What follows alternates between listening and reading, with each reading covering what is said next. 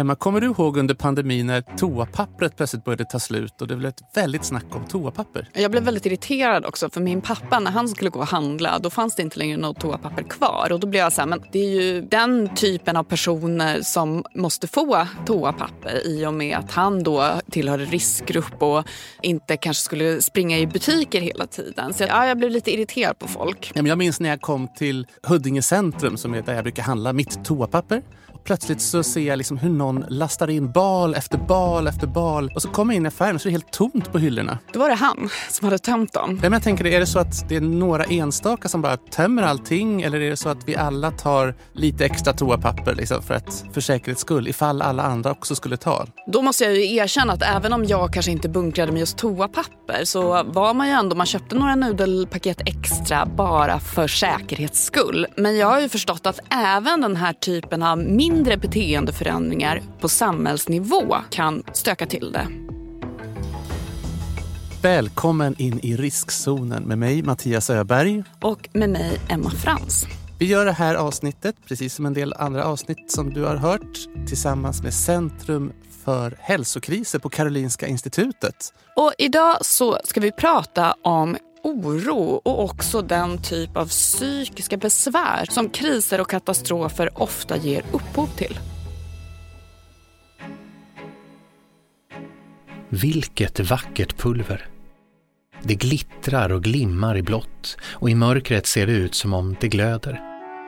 Roberto dos Santos Aguis har precis lyckats göra ett hål i den lilla blykapseln, och nu fascineras han av det mystiska innehållet. Kan det vara någon form av krut? Han för en tändsticka mot ämnet som inte liknar något han tidigare sett. Men inget händer. Roberto betraktar storökt de små kornen, lyckligt omedveten om att de är livsfarliga och snart kommer sätta Goianias 1 miljon invånare i skräck. 3 dagar tidigare, den 13 september 1987, har han och kompanjonen Wagner Mota Pereira brutit sig in på ett nedlagt strålbehandlingsinstitut i den centralt belägna brasilianska staden. De 2 männen jobbar på ett skrotupplag och hoppas kunna hitta något av värde på den övergivna platsen. Och det dröjer inte länge förrän de stöter på en intressant maskin. De tar den med sig tillbaka i en skottkärra med förhoppningen om att kunna sälja delar av den. Samma dag som männen börjar demontera maskinen händer något som gör att de tvingas avbryta sitt arbete. De mår inte alls bra. Sjukdomskänslorna tar över deras kroppar och de börjar kräkas, får diarré och yrsel. Wagners ena hand svullnar upp och en brännskada tornar upp på den del av handen som nuddat maskinens öppning. Illamåendet tilltar och 2 dagar senare går han till doktorn. Läkaren konstaterar att det troligen rör sig om matförgiftning och att Wagner Mota Pereira nog bara behöver vila upp sig. Men det är inte matförgiftning. Maskinen han och Roberto tagit isär ska visa sig vara en linjär accelerator som används för att strålbehandla cancerpatienter. Han har blivit förgiftad av strålning och inom 1 månad kommer han behöva amputera armen. Det är inte bara Roberto som fascineras av det blåa, glimrande pulvret i kapseln. De 93 grammen radioaktivt cesium-137 lockar även en annan skrothandlare, Devair Alves Ferreira. Han köper delarna av den stulna maskinen och lyckas öppna upp blykapseln ännu lite mer. Några av de glimrande bitarna är lika stora som riskorn och han visar stolt upp dem för sina nära och kära. Visst måste det glittrande pulvret vara värdefullt, eller kanske till och med magiskt. Han planerar att tillverka en ring av de största kornen och ge till sin fru. Men Devair drabbas snart av en märklig yrsel och alla i hans närhet börjar också må allt sämre. Hans fru Gabriela anar oråd. Hon misstänker att det mystiska pulvret har något att göra med de tilltagande sjukdomstillstånden. Så hon tar kapseln, lägger den i en påse, hoppar på bussen och beger sig till det närliggande sjukhuset.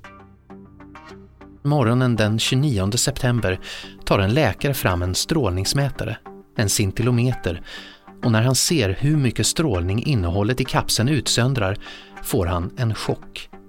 Snabbt larmar han myndigheter och åtgärderna för att begränsa spridningen börjar omedelbart. Nyheten om det kraftigt radioaktiva ämnet är snart på alla löpsedlar. Oron stiger. Kan jag ha exponerats för det radioaktiva cesiumet? Hur vet jag om jag har exponerats för den osynliga strålningen? Var 10:e invånare i Goiânia misstänker att de kan ha drabbats och begär att bli undersökta. Det är 112 000 människor som samtidigt söker sig till vårdcentraler och sjukhus. Det är ett enormt arbete att skilja de som drabbats från de som bara är oroliga. Men efter att en provisorisk anläggning satts upp för att testa alla upptäcks till sist 250 exponerade individer. Mattias, hade du blivit orolig om du hade läst det här på löpsedlarna? Att det är liksom ett väldigt radioaktivt, väldigt farligt ämne som har valsat runt i staden du bor i flera veckor? Ja, men det tror jag. Alltså just det här känslan av att inte veta, att inte kunna så att säga, i förväg känna oj, nu blev jag exponerad, utan bara så här, du kan vara exponerad. Den osäkerheten skapar ju oro, att inte ha kontroll över exponeringen. Är det någonting som jag själv har valt att liksom dricka, eller, då tror jag att jag skulle känna mig lite lugnare. Då vet jag ungefär hur mycket jag har exponerats för. Jag har liksom kontrollkänslan. Den ger trygghet, medan den här ovissheten tror jag skapar oro. Du har ju personlig erfarenhet av att ha mött människor som har blivit exponerade för PFAS i vatten. Det här är ju någonting som vi har pratat om tidigare i den här poddserien. Men kan du känna igen det här lite i dem? Just det här att gå omkring och liksom inte riktigt veta vilken typ av risk man är personligen drabbad för. Ja, men just det, okunskap tror jag skapar väldigt mycket oro. Plus om det kommer någon utifrån som du inte riktigt vet, du kanske inte har den här naturliga tilliten till. Och sen så säger den så här, nej men du behöver inte vara orolig. Då kan det också bli nästan motsatt effekt. Att man känner att, ja men varför säger den här till mig i så fall? Om jag ändå inte behöver vara orolig, vad är det som är så viktigt med att jag ändå måste känna till det? Och samma sak kan det väl vara i en sån här situation med ett radioaktivt ämne. Okej, det sprids, det finns i den här staden.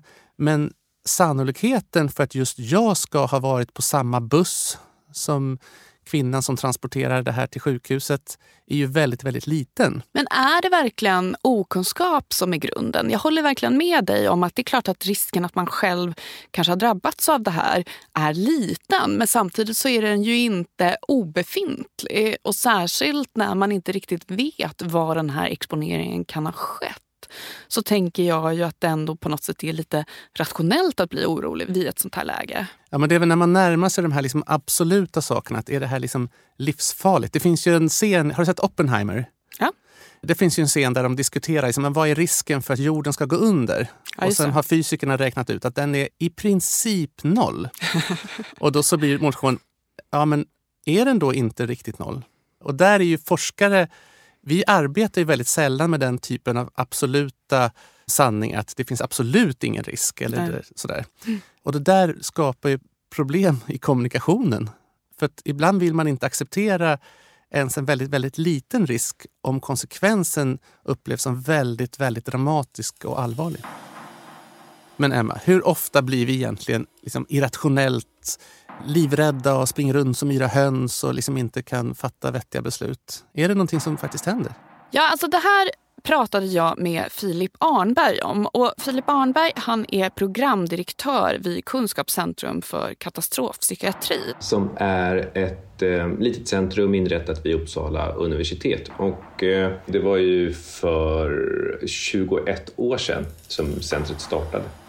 Och tanken är att det ska finnas några personer i Sverige som hela tiden försöker se till att upprätthålla kunskap inom ämnet. För att man såg tidigare att det här med kunskap om katastrofer och hur människor beter sig och insatser tenderade att gå i vågor mellan de stora händelserna. Så liksom glömde folk bort det, så fick man göra omtag. Så att då skapar man de här olika kunskapscentra som ska se till att liksom dagligdags hålla på med sådana här sällanhändelser.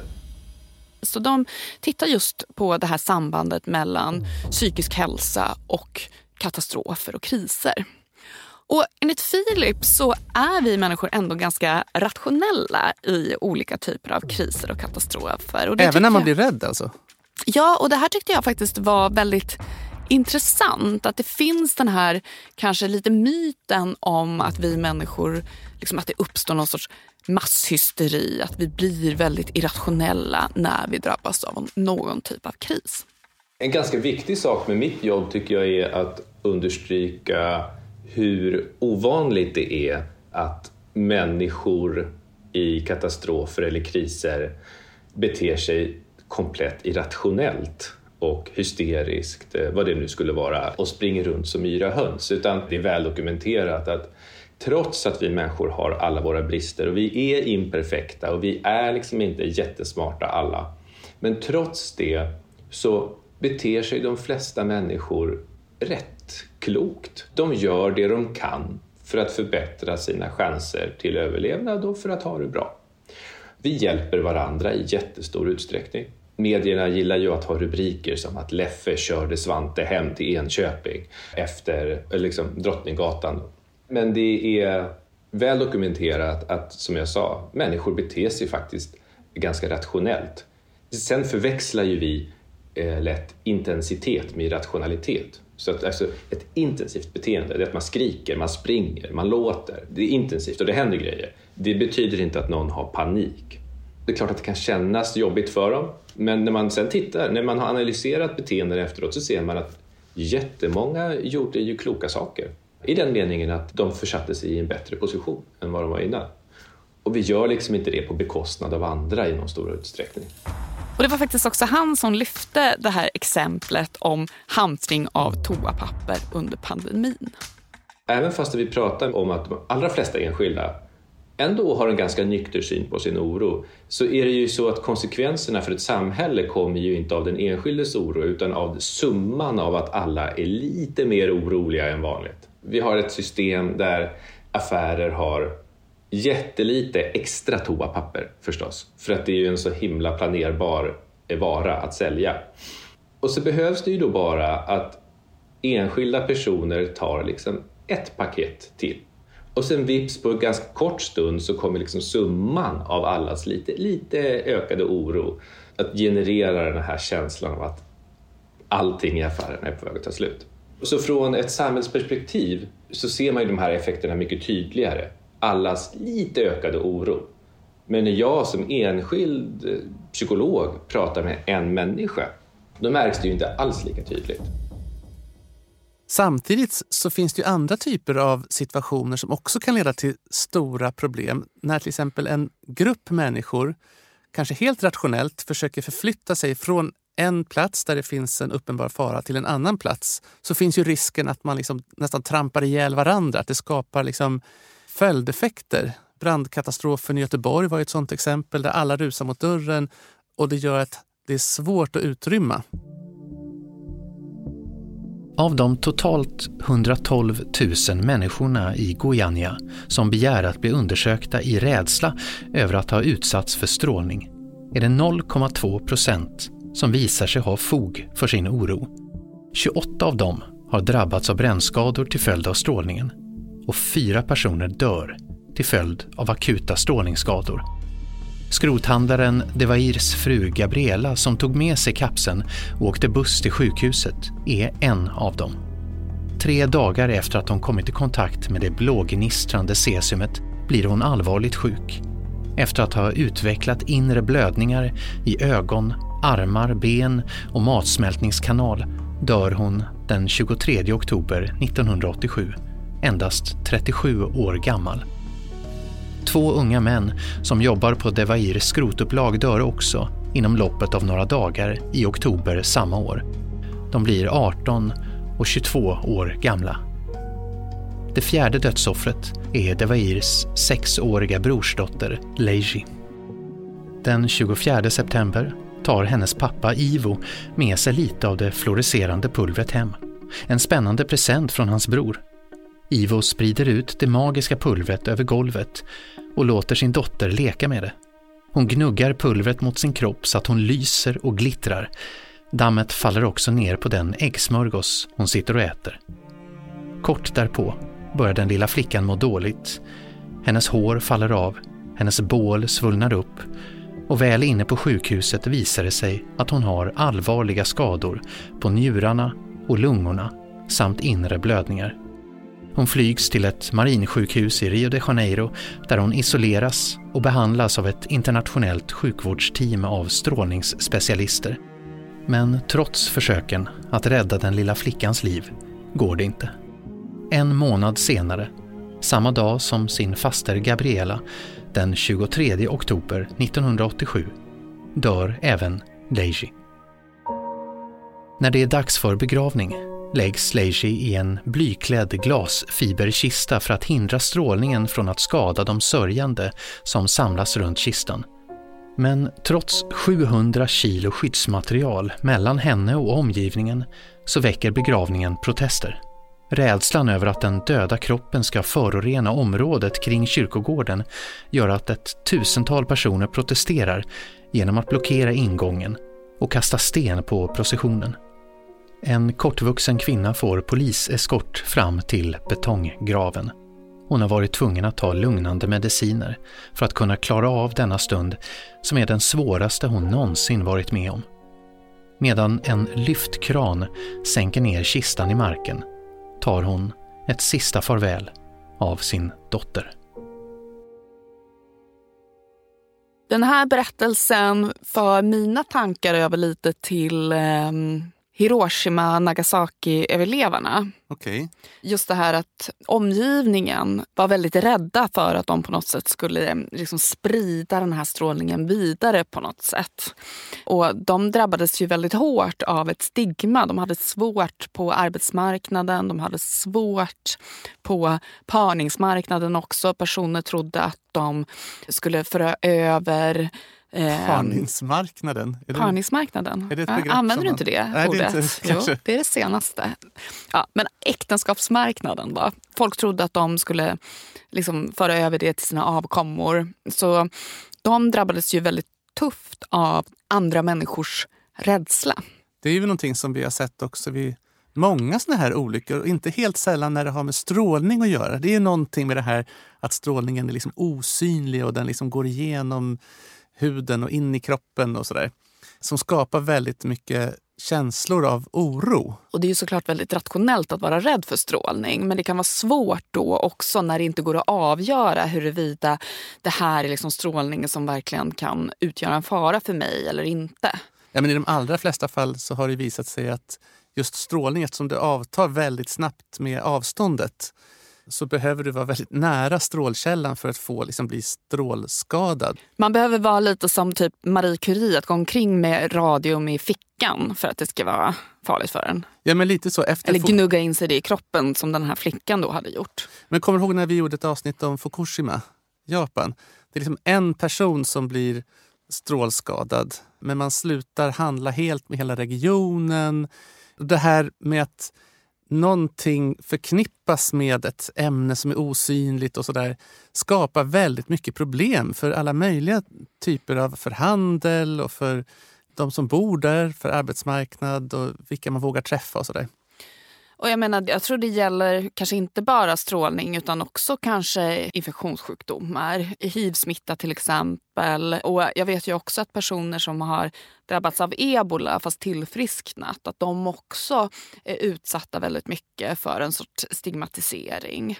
Så därför är det ju väldigt viktigt att man informerar på ett sätt som inte liksom skapar den här laddade stigman. Jag har liksom en uppfattning om att man ofta liksom när man vill krishantera från politiskt håll, man vill liksom inte larma i onödan. Man är så orolig för att orsaka onödig oro, så att jag tycker att man liksom har haft den här strategin länge, att försöka hela tiden tona ner potentiella hot, vilket jag tror under pandemin var ett misstag. Och det känns lite som det kanske bygger på någon sån här lite missuppfattning om att oron i sig är så himla farligt och man vill inte orsaka någon sorts masshysteri. Har du några tankar angående det här? Jag tycker att det är tydligt att beslutsfattare, politiska ledare inte känner till hur människor agerar. Det finns ju flera exempel på hur ledare, det här kan ju vara en efterhandskonstruktion, jag vet inte, men de säger ju sådana saker att nej, men vi ville inte skapa panik, säger de. Och jag menar, visa mig den presskonferens som har lett till nationell panik. Jag tror inte du kan hitta någon, någonsin. Så det är ju... Chipslarmet kanske? Ja, du menar med cancer... Akrylamid i chips. Ja. Men det enda som hände var nog bara att folk inte åt chips några veckor. Ja, men precis. Ja, folk kan bli upprörda. Men alltså, det är lite som ett hjärnspöke, tror jag man kan säga. Jag förstår att man blir vaksam som beslutsfattare, politiker. Man vill inte säga si eller så. Men att undanhålla eller på något sätt underdriva vad man känner till för att befolkningen inte skulle klara av att höra det. Det finns ju inget, så att säga, underlag för att en presskonferens eller någonting skulle leda till panik. Vem vet, kanske informationen om att en meteor är på väg mot jorden.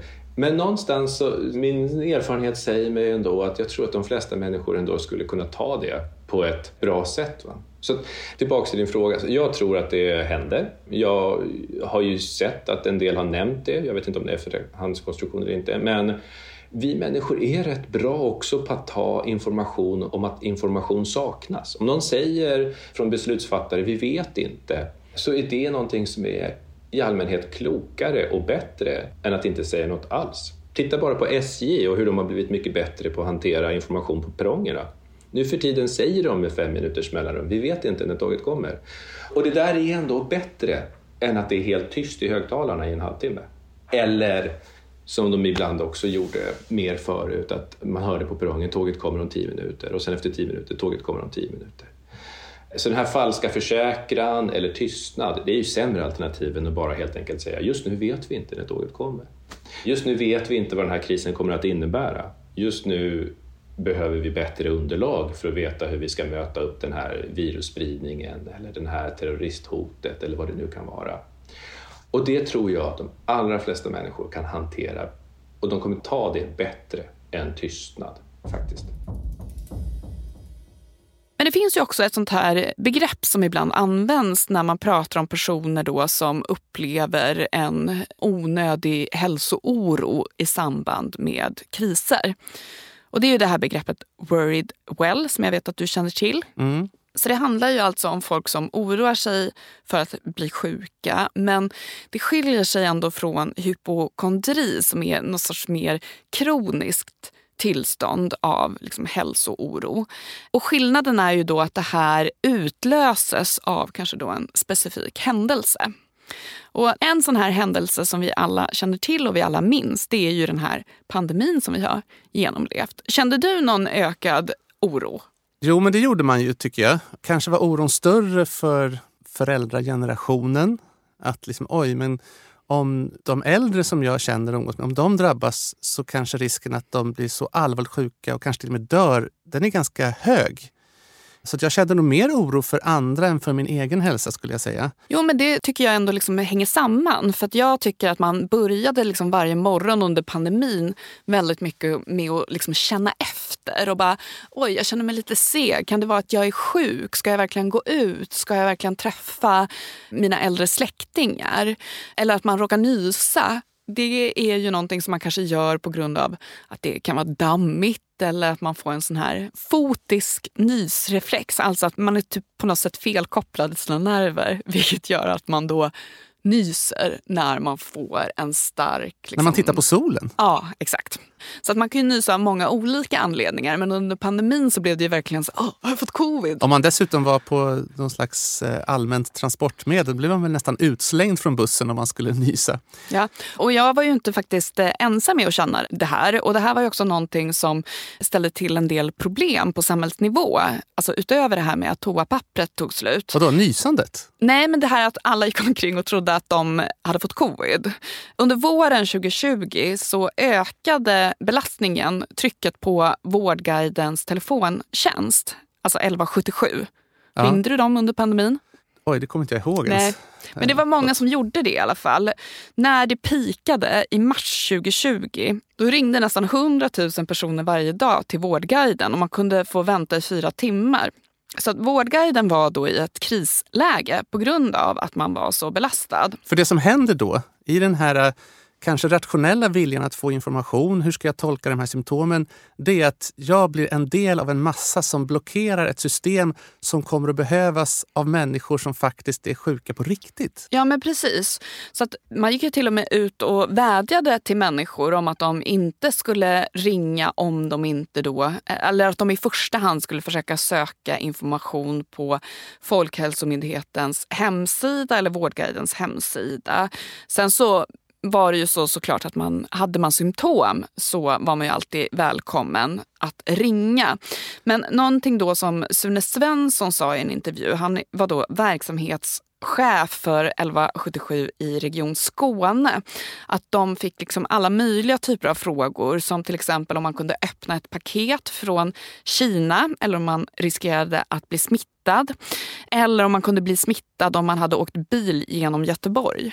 Men det säger också någonting, tycker jag, om det här som vi efteråt eller kanske kan tänka som att men det där är lite irrationellt, varför ringer man om sådana fåniga saker, är ju det att när du blir väldigt orolig och känner att du saknar information så öppnas det också upp ganska många konstiga möjligheter. Exakt. Och det är ju också någonting som kan, tänker jag, leda till att falsk information väldigt lätt får spridning.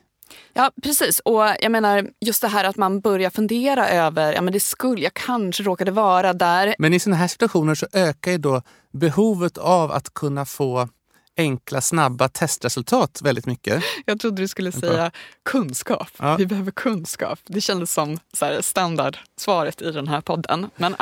Men kunskap också, va, Mattias? Alltså kunskap är alltid viktigt. Men en typ av kunskap är ju faktiskt att få ett testresultat.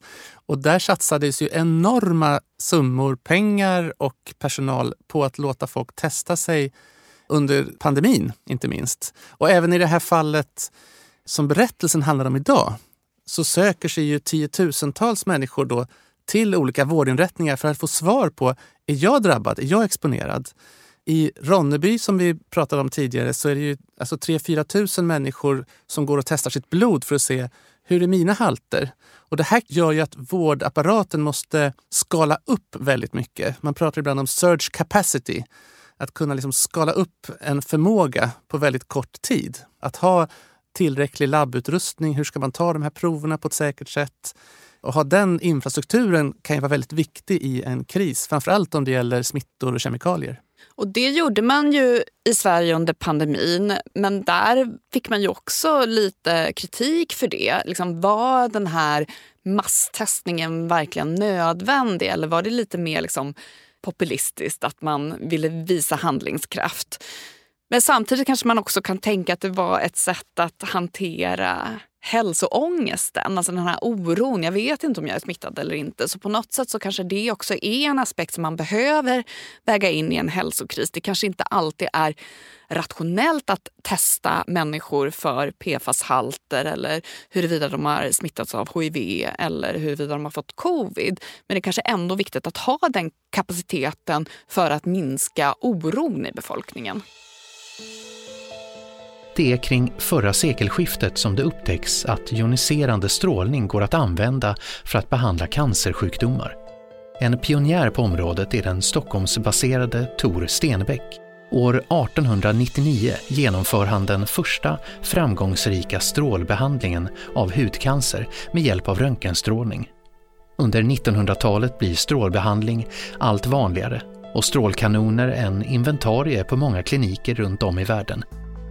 När strålningsinstitutet i Goiânia lägger ner sin verksamhet är den tidigare ägaren väl medveten om faran det innebär att lämna efter sig en maskin innehållande ett så radioaktivt ämne. Men markägaren vägrar släppa in honom och därmed får maskinen stå kvar. Den 13 september 1987 finns inga vakter på plats. Och Roberto dos Santos Aguis och Wagner Mota Pereira bryter sig utan större ansträngning in på den övergivna kliniken.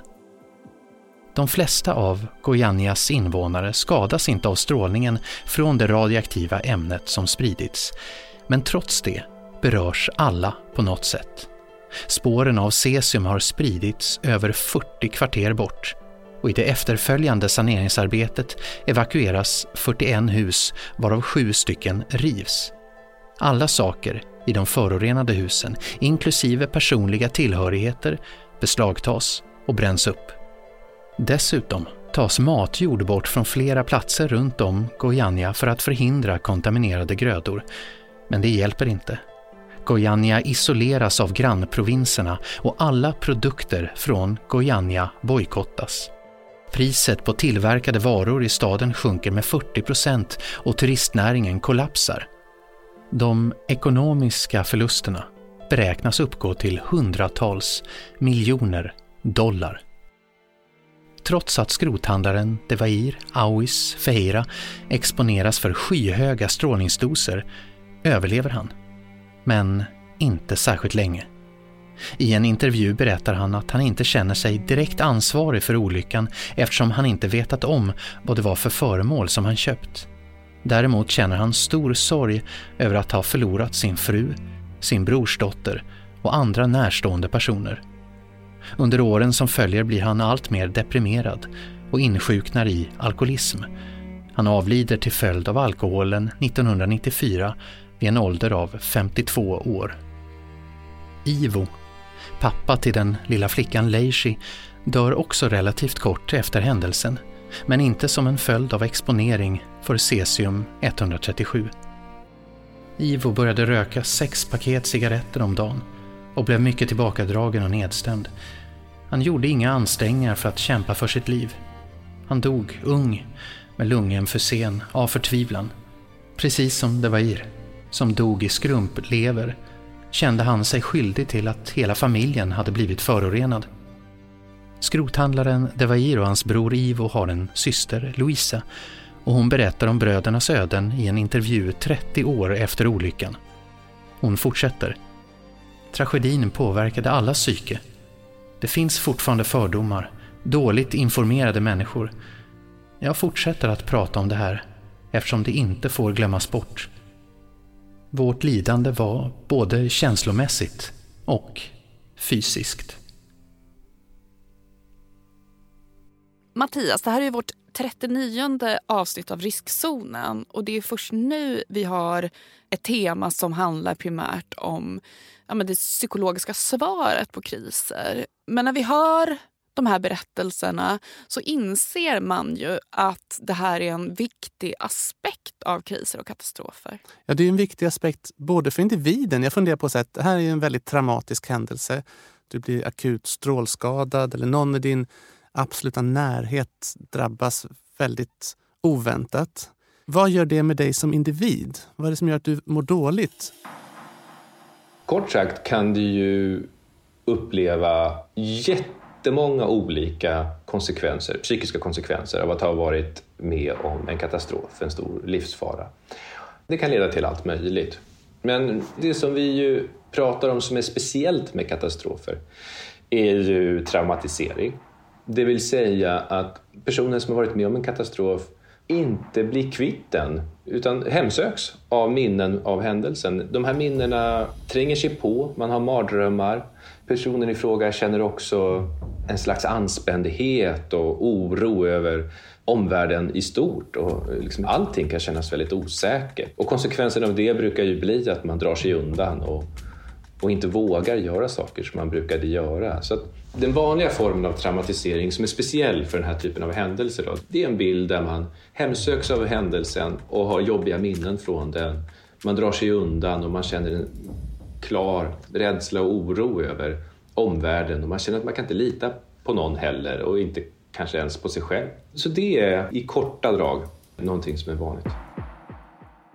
Man kan verkligen hemsökas av en katastrof eller om man då till exempel har en anhörig som plötsligt går bort.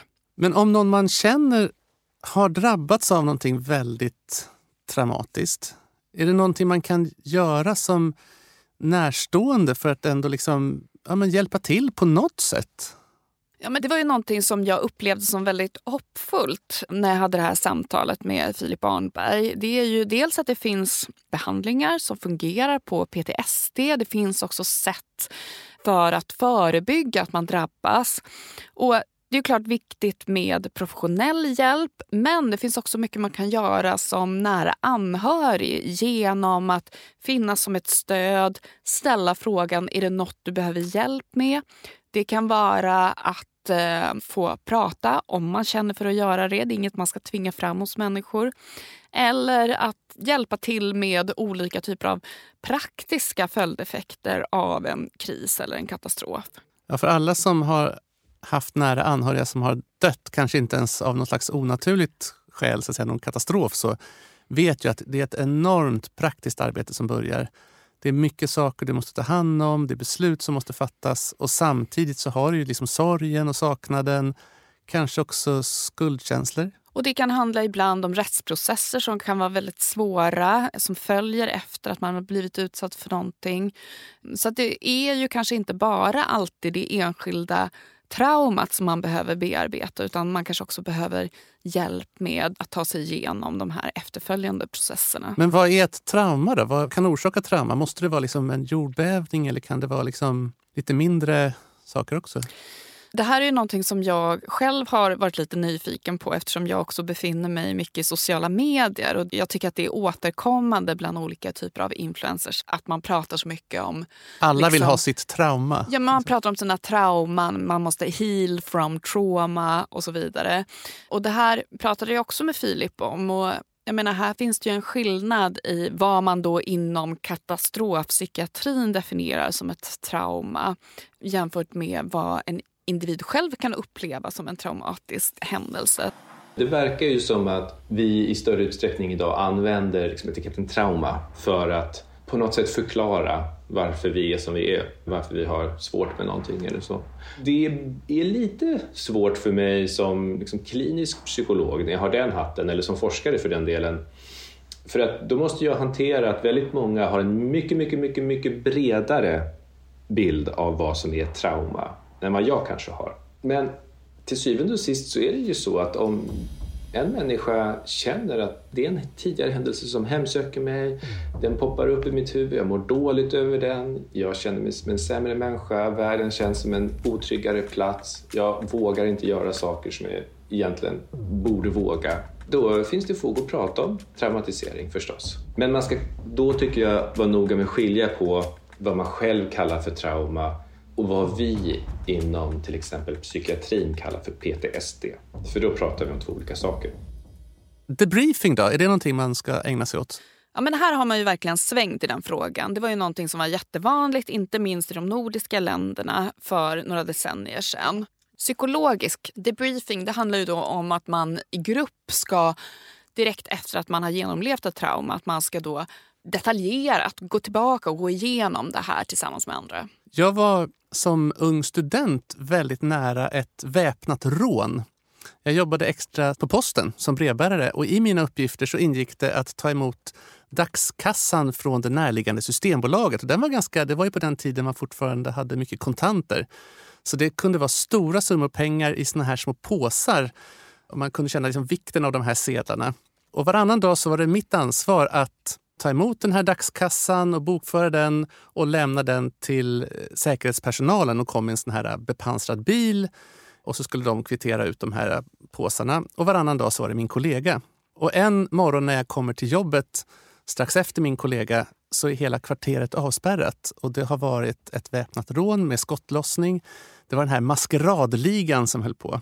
Så att min kollega blev rånad, och såklart så stängde postkontoret för dagen, och alla vi som på något sätt ingick i kollegiet skulle då sitta ner i ett rum och prata om våra känslor kring det som precis hade hänt. Och det där var en ganska märklig upplevelse, måste jag säga. För att dels så hade man kanske inte så mycket känslor, så var det nästan som att man, ja men några känslor borde jag väl ändå ha. Alltså, jag borde ju ha blivit rädd.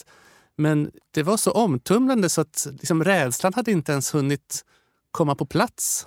Så det är min personliga erfarenhet av debriefing, att det funkade kanske inte så jättebra. Det kändes mest lite märkligt. Och det här är ju någonting som man i vetenskapliga undersökningar har sett att det inte har någon effekt. Men enligt Filip Arnberg så har det ju också ibland kanske blivit lite begreppsförvirring och att man är så himla oroad för att man ska göra en sån här ovetenskaplig psykologisk debriefing att man nästan drar sig från att prata om de här upplevelserna i efterhand, vilket vissa människor faktiskt har ett behov av.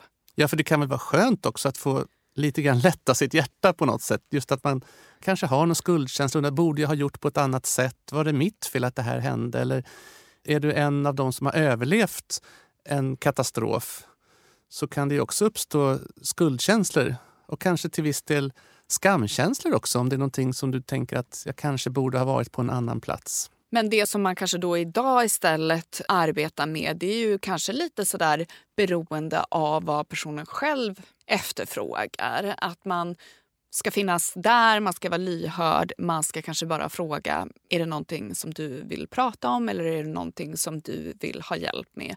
Och det gäller ju både personer inom professionen men kanske också för anhöriga. Och just att ha det här sociala stödet, det är ju också någonting som förebygger posttraumatiskt stresssyndrom. Man brukar säga att vi människor är väldigt irrationella, men samtidigt så får man inte tappa bort att vi människor har evolverat för att kunna hantera olika typer av kriser och katastrofer.